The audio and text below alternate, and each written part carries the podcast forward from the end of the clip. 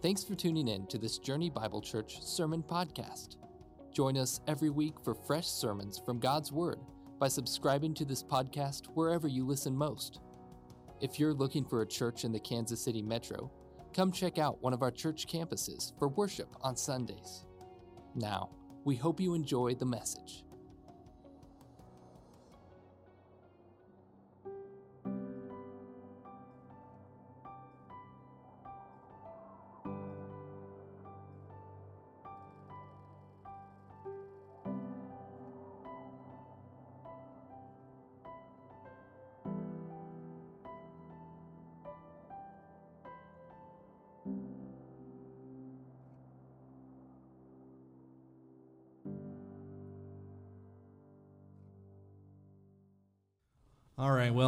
Good morning, everybody. Um, again, my name's uh, Colton Tatham, and I'm Journey Bible Church's West Campus pastor.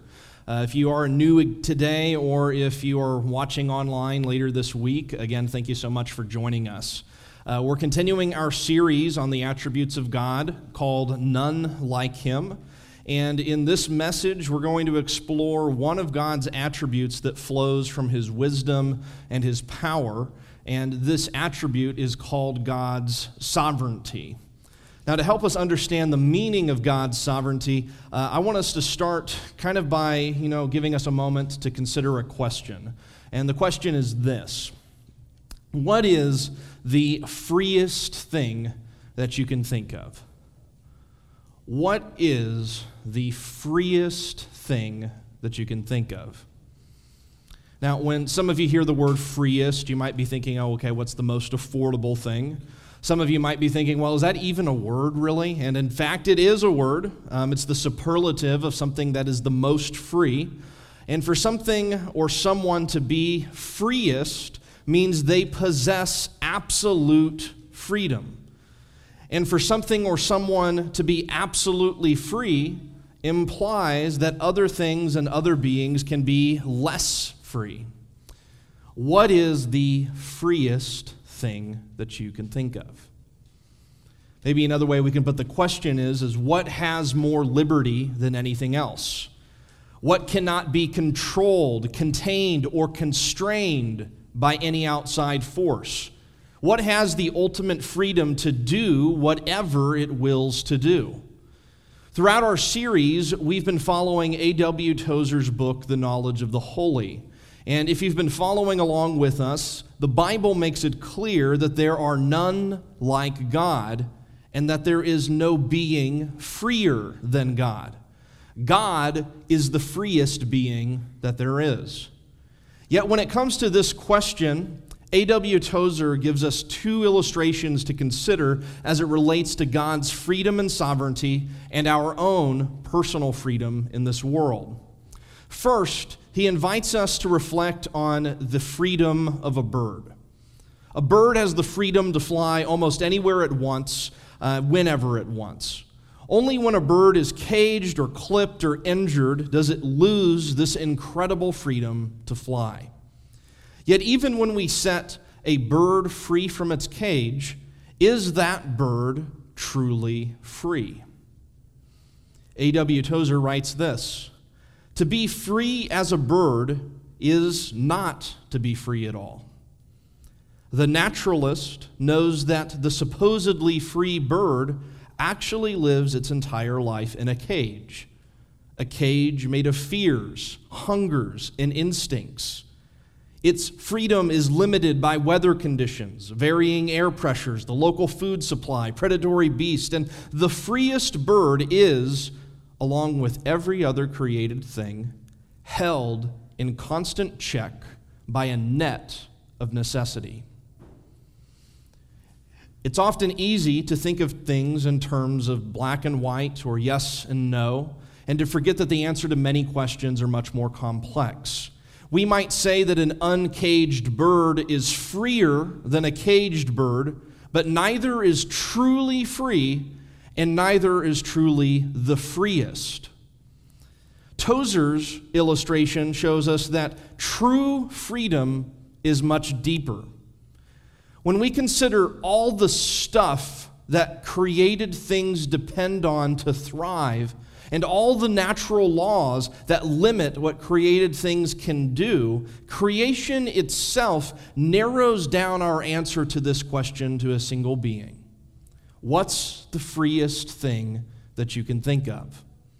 Careful thought, informed by the Bible or informed by creation, will reveal the same thing. There are none freer than God. To help us understand this further, Tozer gives us a second illustration. He invites us to consider what it's like to be a passenger on a grand ocean liner. Imagine that you're taking a European vacation and you and your family have decided, you know what, uh, we're going to take a transatlantic cruise. So you board a large cruise ship sailing from New York to England. Now, no matter what you try to do, this ship's course has already been set. The proper authorities have already decided where the ship is going before you even get on board. Nothing is going to change that. You're going to board the cruise ship aware that as the passenger, you cannot control its destination. This course setting work has happened before you set sail. And this course setting work is a faint picture of what the sovereignty of God is like in relationship to you and me. This is just one way that freer beings like us experience the freest being that there is. World history is much like a cruise ship with a course, a destination, and countless activities prepared for the guests along the way. For you see, on board that European cruise ship are thousands of other passengers.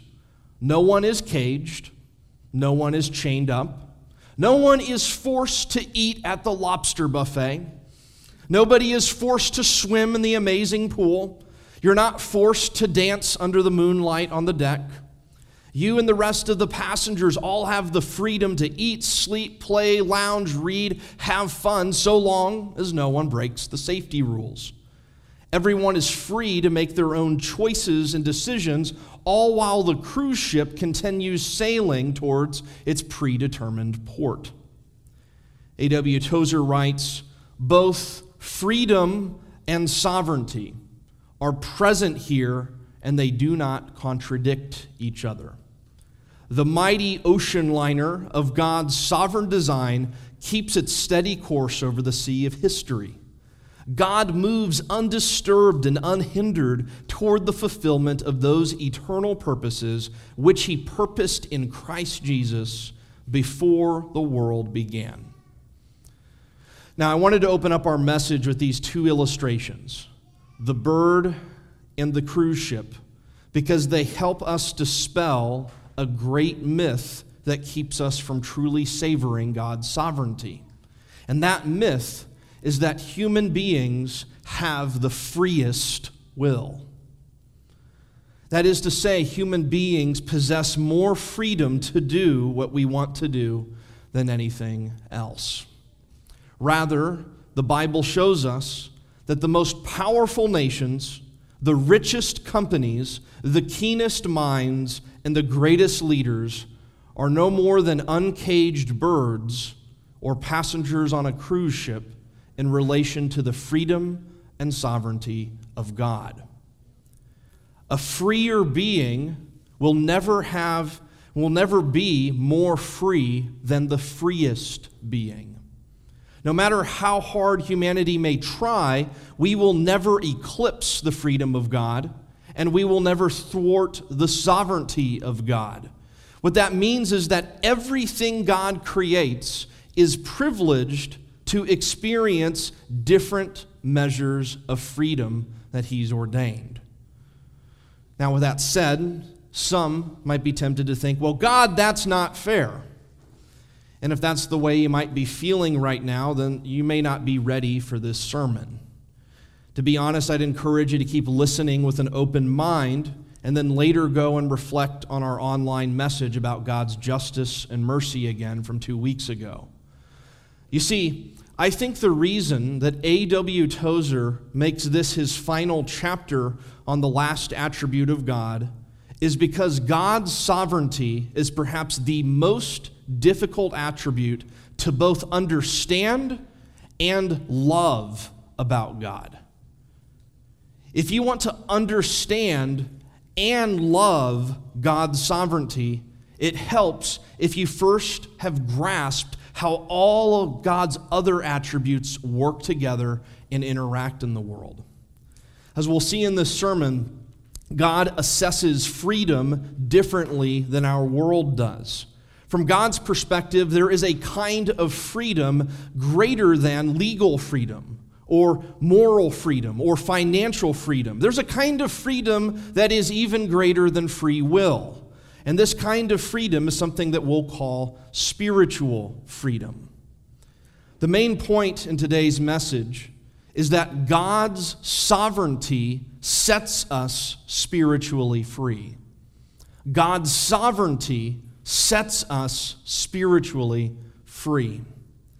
Now, the word sovereignty isn't a term that most of us use in our daily conversations. And if you do, you're a strange person, but we still love you.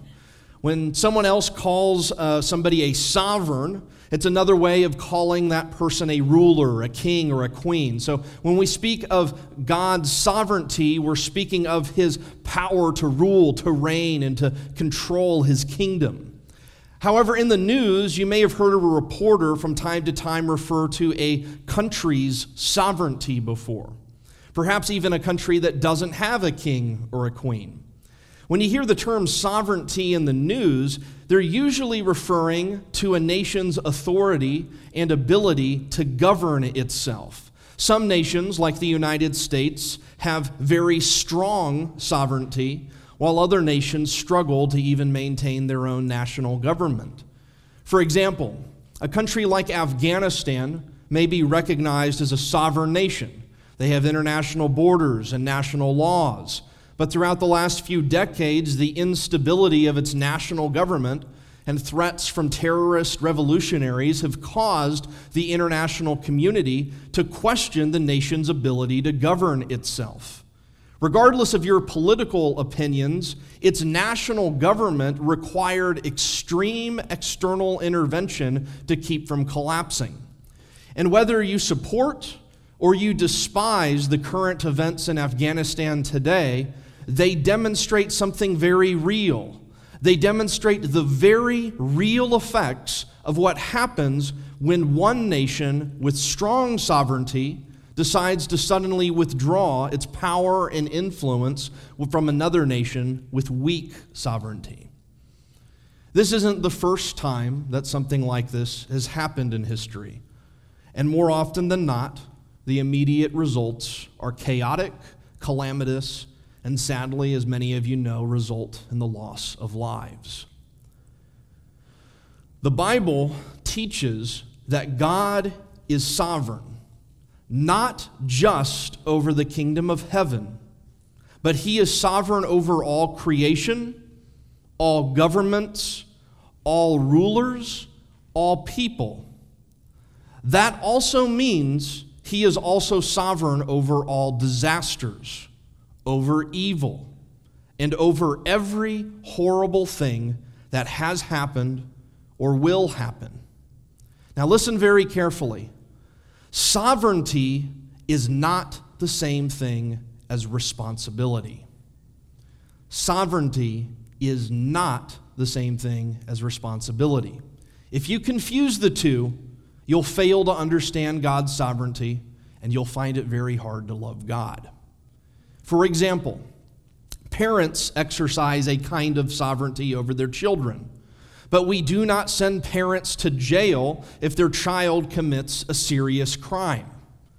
Governments are sovereign over their citizens, but we do not punish governments when one of its citizens breaks a universally accepted law, then that government brings that lawbreaker to justice. Of course, parents aren't perfect. Of course, governments are not perfect. Yet God is perfect, and he is perfectly sovereign over all things. He is sovereign over good, and he is sovereign over evil. But we are responsible for our own actions. We should not blame a sovereign God for showing mercy to unrighteous people in one instance. We should not blame a sovereign God for distributing judgment to unrighteous people in another instance. The point here is that the duty and responsibility to rule over others, a dimension of sovereignty, is not the same thing as being personally responsible for another individual's actions. God holds us accountable to our own choices. Now that we've taken a little bit of time to process some of these hurdles, these barriers that might prevent us from seeing God's sovereignty, how do we define it? A simple definition of God's sovereignty is this God's sovereignty is his authority and ability to lead everything as he pleases, always, everywhere, and forever. Let me say that one more time. God's sovereignty is his authority and ability to lead everything as he pleases, always, everywhere, and forever. So let's process what this means. First, God's authority. That means God has the rightful leadership position to be the king, and he has the highest right to rule. If there were a holy throne, imagine the most holy throne that you can think of, and only the perfect king is allowed to sit in this throne, and any other person who sat in that throne would just be incinerated. Who could sit in that throne? Well, no one could sit in that throne but God. Only God could sit in there in that sovereign, holy throne without being vaporized. He is the only one who has the right and the authority to rule. To open our message, Corey read for us 1 Chronicles 29 10 through 13. This is where King David extols God's sovereignty before appointing his son Solomon as his successor. In verse 11, David prays this For all that is in the heavens and in the earth is yours. Yours is the kingdom, O Lord, and you are exalted as head above all. What David is praying here is that no one else can claim to possess the heavens, to possess the earth, and to be exalted as the head above all. And that's because there are none like God. There are none freer than God to do this. God is the creator of all, and thus God alone possesses the authority to rule creation as he pleases, always, everywhere, and forever.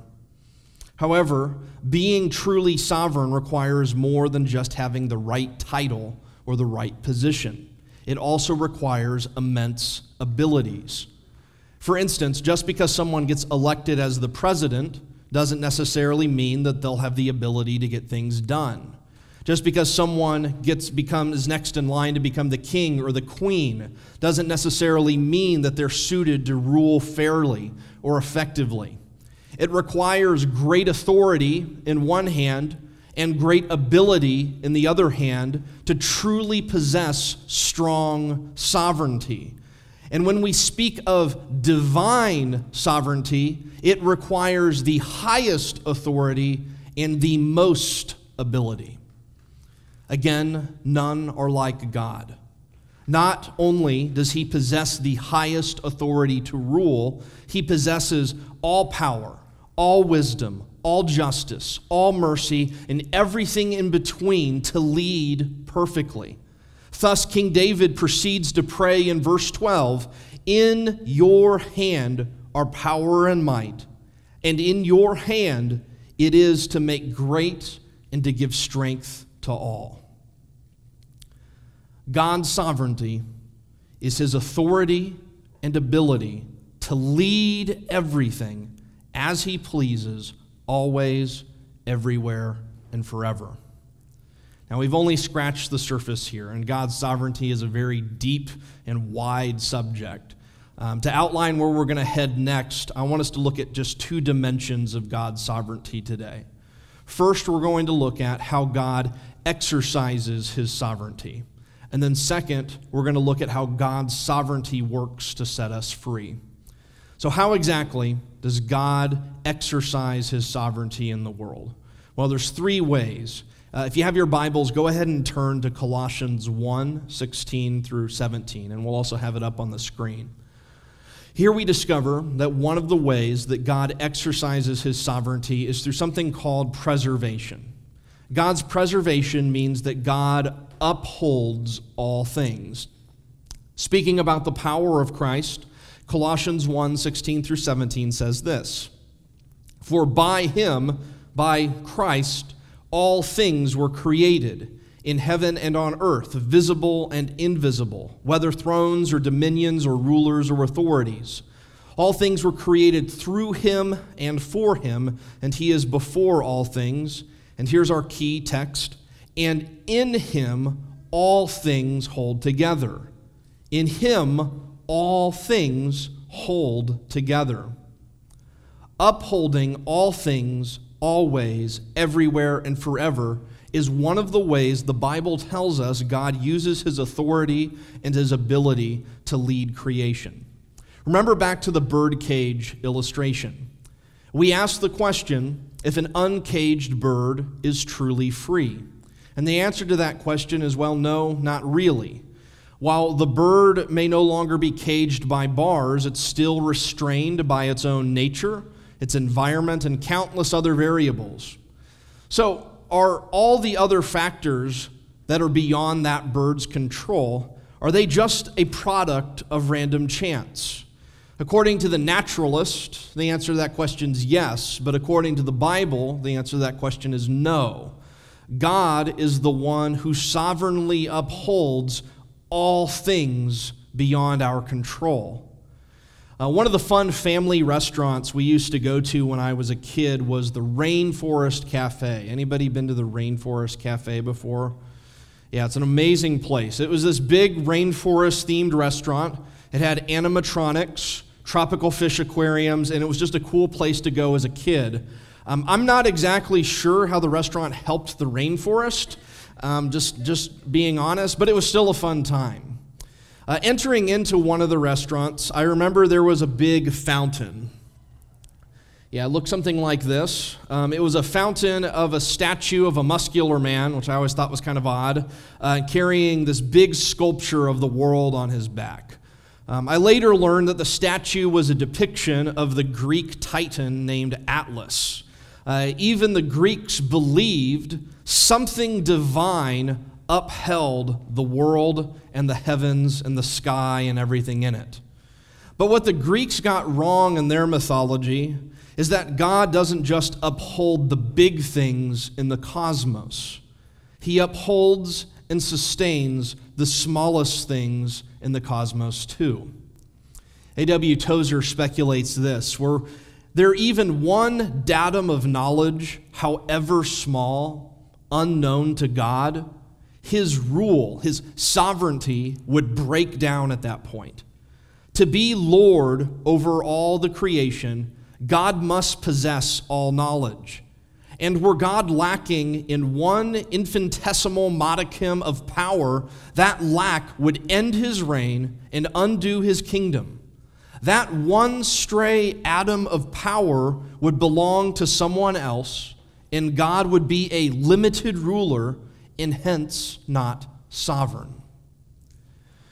God's preservation of creation doesn't just apply to the big things or the things that we think are the most important. It applies to everything. God sovereignly upholds all things and applies just and it applies just as much to the galaxies, to the supernovas in existence as it does to a nesting bird or an infant's heartbeat or a molecular reaction or the breath in your lungs. God's preservation applies just as much then as it does to the crucifixion and the resurrection of Christ and the expanding mission of the church. But God does more than just uphold all things through his sovereignty. God also guides all things.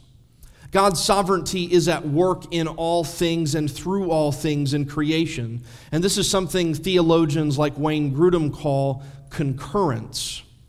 It has to do with the way God cooperates with all of creation and every human being to guide absolutely everything to his desired destination. Now, remember back to the cruise ship illustration. God's concurrence is the way that he sets the course of the ship towards its destination. And the way that God, kind of like the captain and the crew, directs all the passengers aboard the ship until it reaches its planned destination is a lot like what concurrence is. You know, the concurrence is the opposite of a fire and forget missile. Uh, concurrence means that God is intimately involved in guiding everything in the best possible way for the greatest possible good. Concurrence is where God's mercy, God's wisdom, and God's power all sovereignly converge to encounter our will. Jeremiah 10:23 says this. says, "I know, O Lord, the way of man is not in himself." That it is not in man who walks to direct his steps. Jeremiah implies that if it is not in man to direct his steps, then it must be in God who guides his steps. Now, concurrence is something that's very easy to misunderstand. Uh, some take concurrence so far as to say that God is no more than a puppet master. He's a puppet master, and we're just all puppets here to do his bidding. There's no such thing as real choice because God has already predetermined all of our choices. The problem with this way of thinking is that not only does it contradict the way the Bible speaks of God holding all beings accountable for their actions, we're held just as accountable for our good deeds as we are for our evil deeds. But viewing God as your puppet master is an oversimplification of the way God's sovereignty interacts with our will. A better way to view God's concurrence is actually more like that of a patient who's working with a physical therapist. Uh, some of you may know that my wife, Kristen, just had rotator cuff surgery. Yay, fun. Uh, she had an 85% tear in her shoulder tendon. Uh, her surgery went well, but she'll still be recovering for several more weeks. And part of her recovery requires her to meet with a physical therapist multiple times a week. Doing what? Well, learning how to reuse her arm again. Similarly, God is a great physician, and we are all his patients who have been crushed in many ways and broken by sin. By his mercy, he sympathizes with us. By his wisdom, he sees the best possible path to healing. And by his sovereign concurrence, he applies his power perfectly to guide even the most broken and rebellious person according to his grand redemptive plan. No patient is ever forced to listen to their doctor, though. A patient can refuse treatments that heal. A patient can refuse therapy that strengthens their body. And apart from the saving grace of God through Jesus Christ, we would all end up as sick patients destined to never recover but praise God for His grace. Even though we don't deserve it, God is the great physician working through Christ to prepare every believer for a glorified body and a soul impervious to sin. Now, some atheist philosophers have charged God as being a crutch to human society. But these philosophers have much too high a view of themselves and of people. As God's word accurately puts it, the human race is on absolute life support. If God were not sovereignly at work to establish our daily steps, there would be no way forward for us beyond disaster. Perhaps a better way to think of the world is not as a cruise ship, but as a medical ship, with patients so enslaved to sin that some would rather jump off the boat than let the doctor heal them. Now, I hope that reflecting a little bit on God's sovereignty so far has helped you to understand God better. But more importantly, I hope that it helps you to love God more. God's sovereignty means he upholds all things, he guides all things, and lastly, God rules over all things. Another term for God's activity of ruling is God's governance. Uh, Wayne Grudem clarifies God's governance in this way. He says, God has a purpose in all that he does in the world, and he providentially governs or directs all things in order that they accomplish his purposes. Whether you like yours or not, governments are not aimless civil institutions. They are human institutions that are formed to accomplish some kind of greater purpose. According to America's fourth president, James Madison, it's the government's purpose to protect and improve the lives, liberties, and properties of people, as well as the internal order, improvement, and prosperity of the state. Whether or not you agree with James Madison is beside the point here. The point is that every human government sees itself as having some kind of purpose.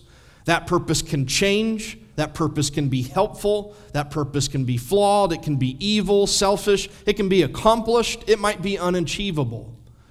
God's governance, though, is superior to any form of the world's governance. God rules the world in such a way that he achieves his purposes always, everywhere, and forever. Reflecting again on the words of King David in 1 Chronicles 29, he prays, Yours is the kingdom, O Lord, and you are exalted as head above all.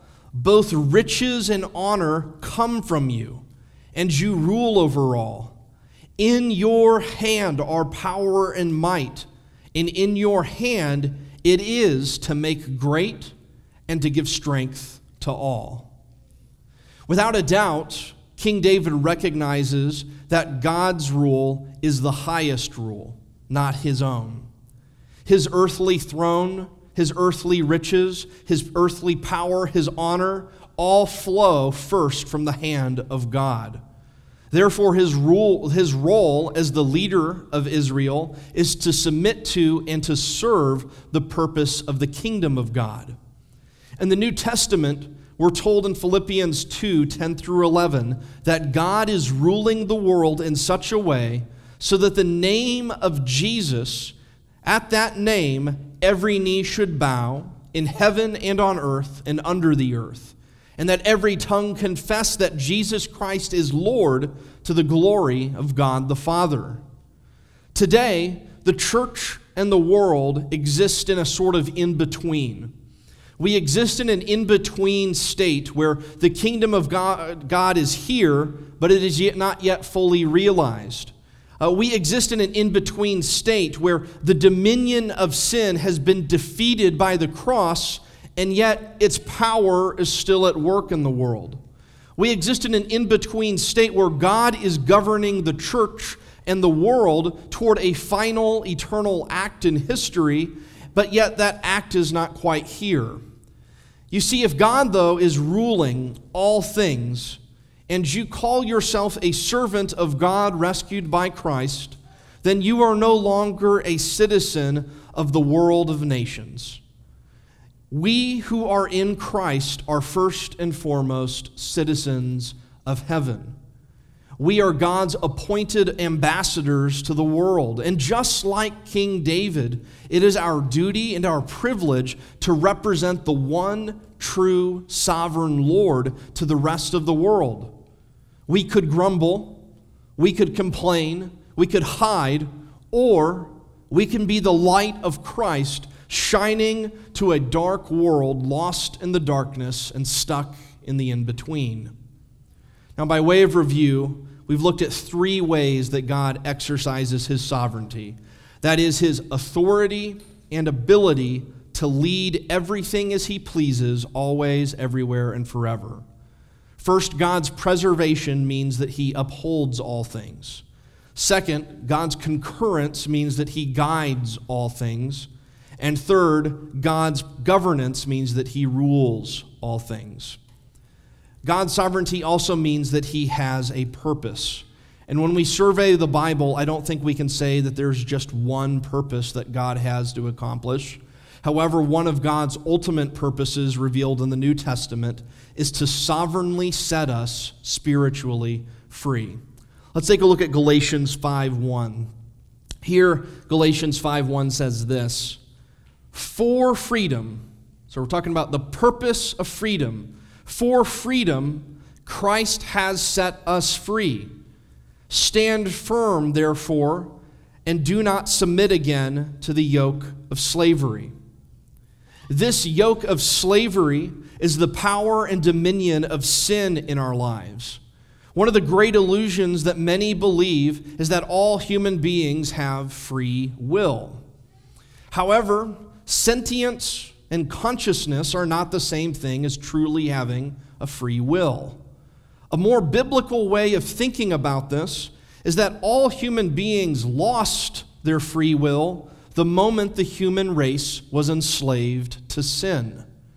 The entire book of Genesis, in fact, we looked at some of those stories in our last sermon series, is all about the inability of the human race to do anything good apart from the sovereign intervention of God. It's Joseph himself who reveals in the last chapter of Genesis what man meant for evil, God sovereignly used for good. Our sinful spiritual condition is much worse than we typically assume on a daily basis.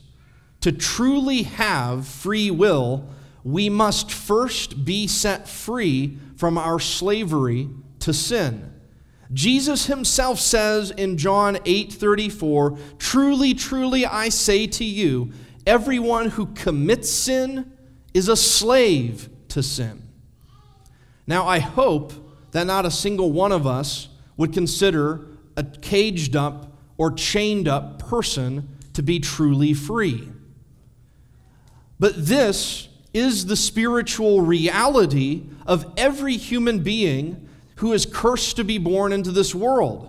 And in light of this awful dilemma, there is still good news. And that good news is, is that God is sovereignly working to set us spiritually free.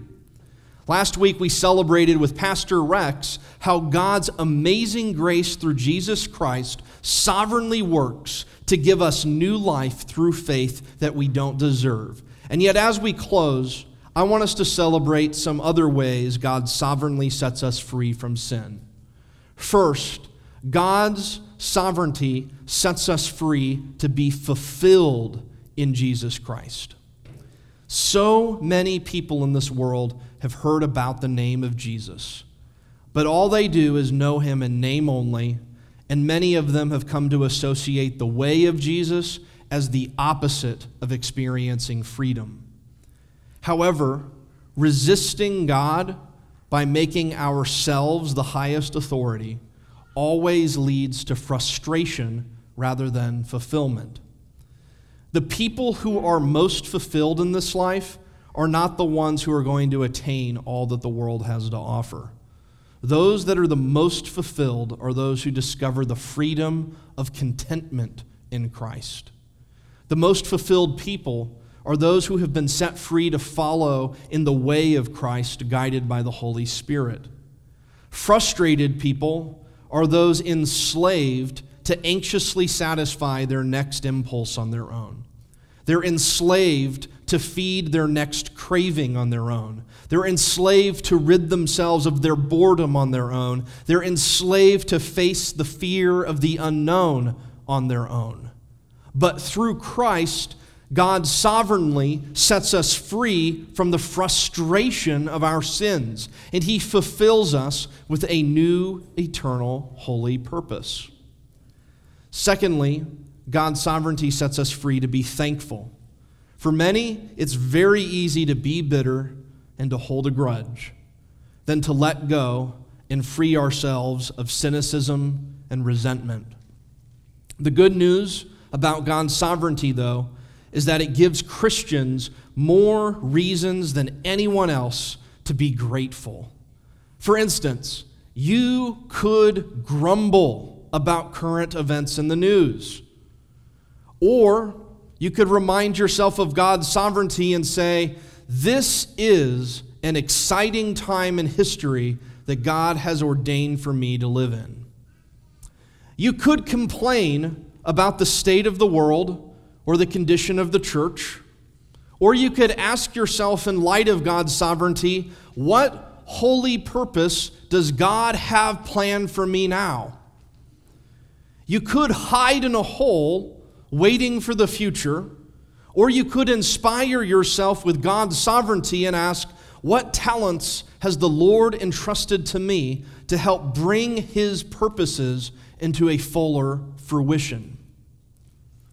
Compared to the church, the world does not have a lot of amazing things to look forward to. But because God is sovereign and is at work to make all things new, his sovereignty sets us free to be thankful for how he is at work in the present to bring about a greater future. And as a result, Christians should be the most joyful and the most thankful people on the planet because we can trust in God's sovereignty. Lastly, God's sovereignty sets us free to be patient. Even in the hardest circumstances and in the most difficult situations, God can sovereignly sustain us to persevere. Whether you consider the tragedy of Job, Naomi's loss, or the incomprehensible suffering of Jesus Christ at the cross, God sovereignly sustains his people to faithfully endure pain and persecution in a way that the world cannot even fathom facing. Romans 8:31 declares, "If God is for us, who can be against us?" Resting in God's sovereign purposes is ultimately what can set us free to patiently endure any hardship, any doubt that God may have ordained for us to experience. Now, to drive this last point home, I'd like to close our message by reading a few selections from an article by the Gospel Coalition. Uh, this article came out on August 16th and is titled, How Afghan Pastors Reflect on God's Sovereignty. In early July, Afghan pastors and church leaders made a difficult decision. They decided to formally register their faith with the Afghan government. What an absurdity to register as Christians in an Islamic republic that prohibits a person from converting to Christianity. Against the advice of many, these Afghan church leaders felt compelled, for the sake of future generations, to legally declare their truth faith in Christ. This past weekend, we met in an Afghan English church retreat. On the first night of the retreat, we learned that a pastor in Afghanistan received a letter from the Taliban reading, We know who you are, what you do, and where to find you. By Saturday, the Taliban were at his door, but he had gone into hiding. Praise God. As news arrived on Saturday that the Taliban was already walking the streets of Kabul, we wept and prayed with our Afghan friends as they scrambled to make phone calls to family members who had hoped to leave for a safer location. Nobody was able to leave. The roads and flights had already closed. Of all topics, on Sunday morning, we tackled the plagues in Exodus 7 through 11. At times, Pharaoh hardened his heart. At other times, God hardened Pharaoh's heart. An Afghan evangelist in the room added, Don't forget that God called the most wicked king on earth, Nebuchadnezzar, my servant, in Jeremiah 27 6 and Jeremiah 43 10. God is most certainly calling the Taliban my servant. Since this weekend, more disturbing reports are coming in, and the life for the Afghan church is at the beginning of a new chapter. Young Christian girls are being pursued by the Taliban. The Taliban just raided the home of another church leader and confiscated his Bibles and literature. Here in Memphis, our Afghan pastor wrote, I don't even have words to pray now. Yet tomorrow he will somehow broadcast a live satellite message of hope from God's Word into Afghanistan on Facebook. The potter is crafting his vessels for his purposes.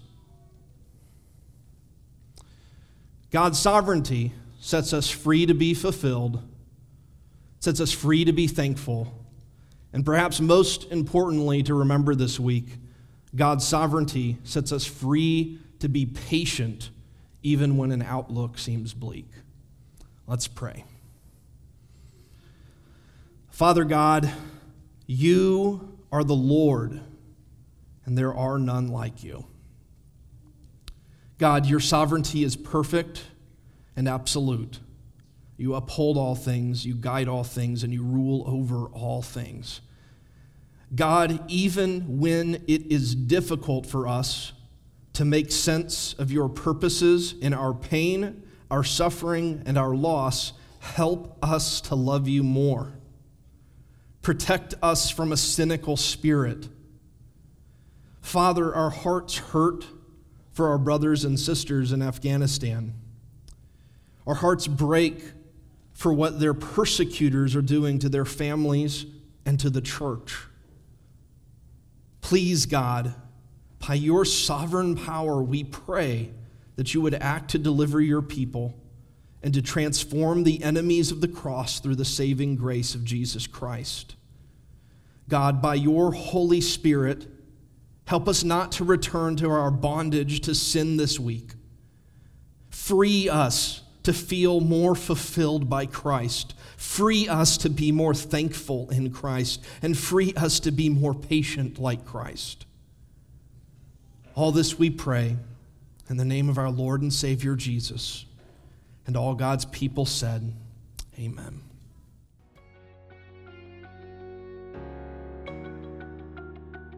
This podcast was produced by Journey Bible Church in Olathe, Kansas. If you're interested in learning more about our church, visit journeybible.org. We hope you enjoyed this podcast, and we'd appreciate a positive rating and would encourage you to share this program with a friend. Thank you for listening.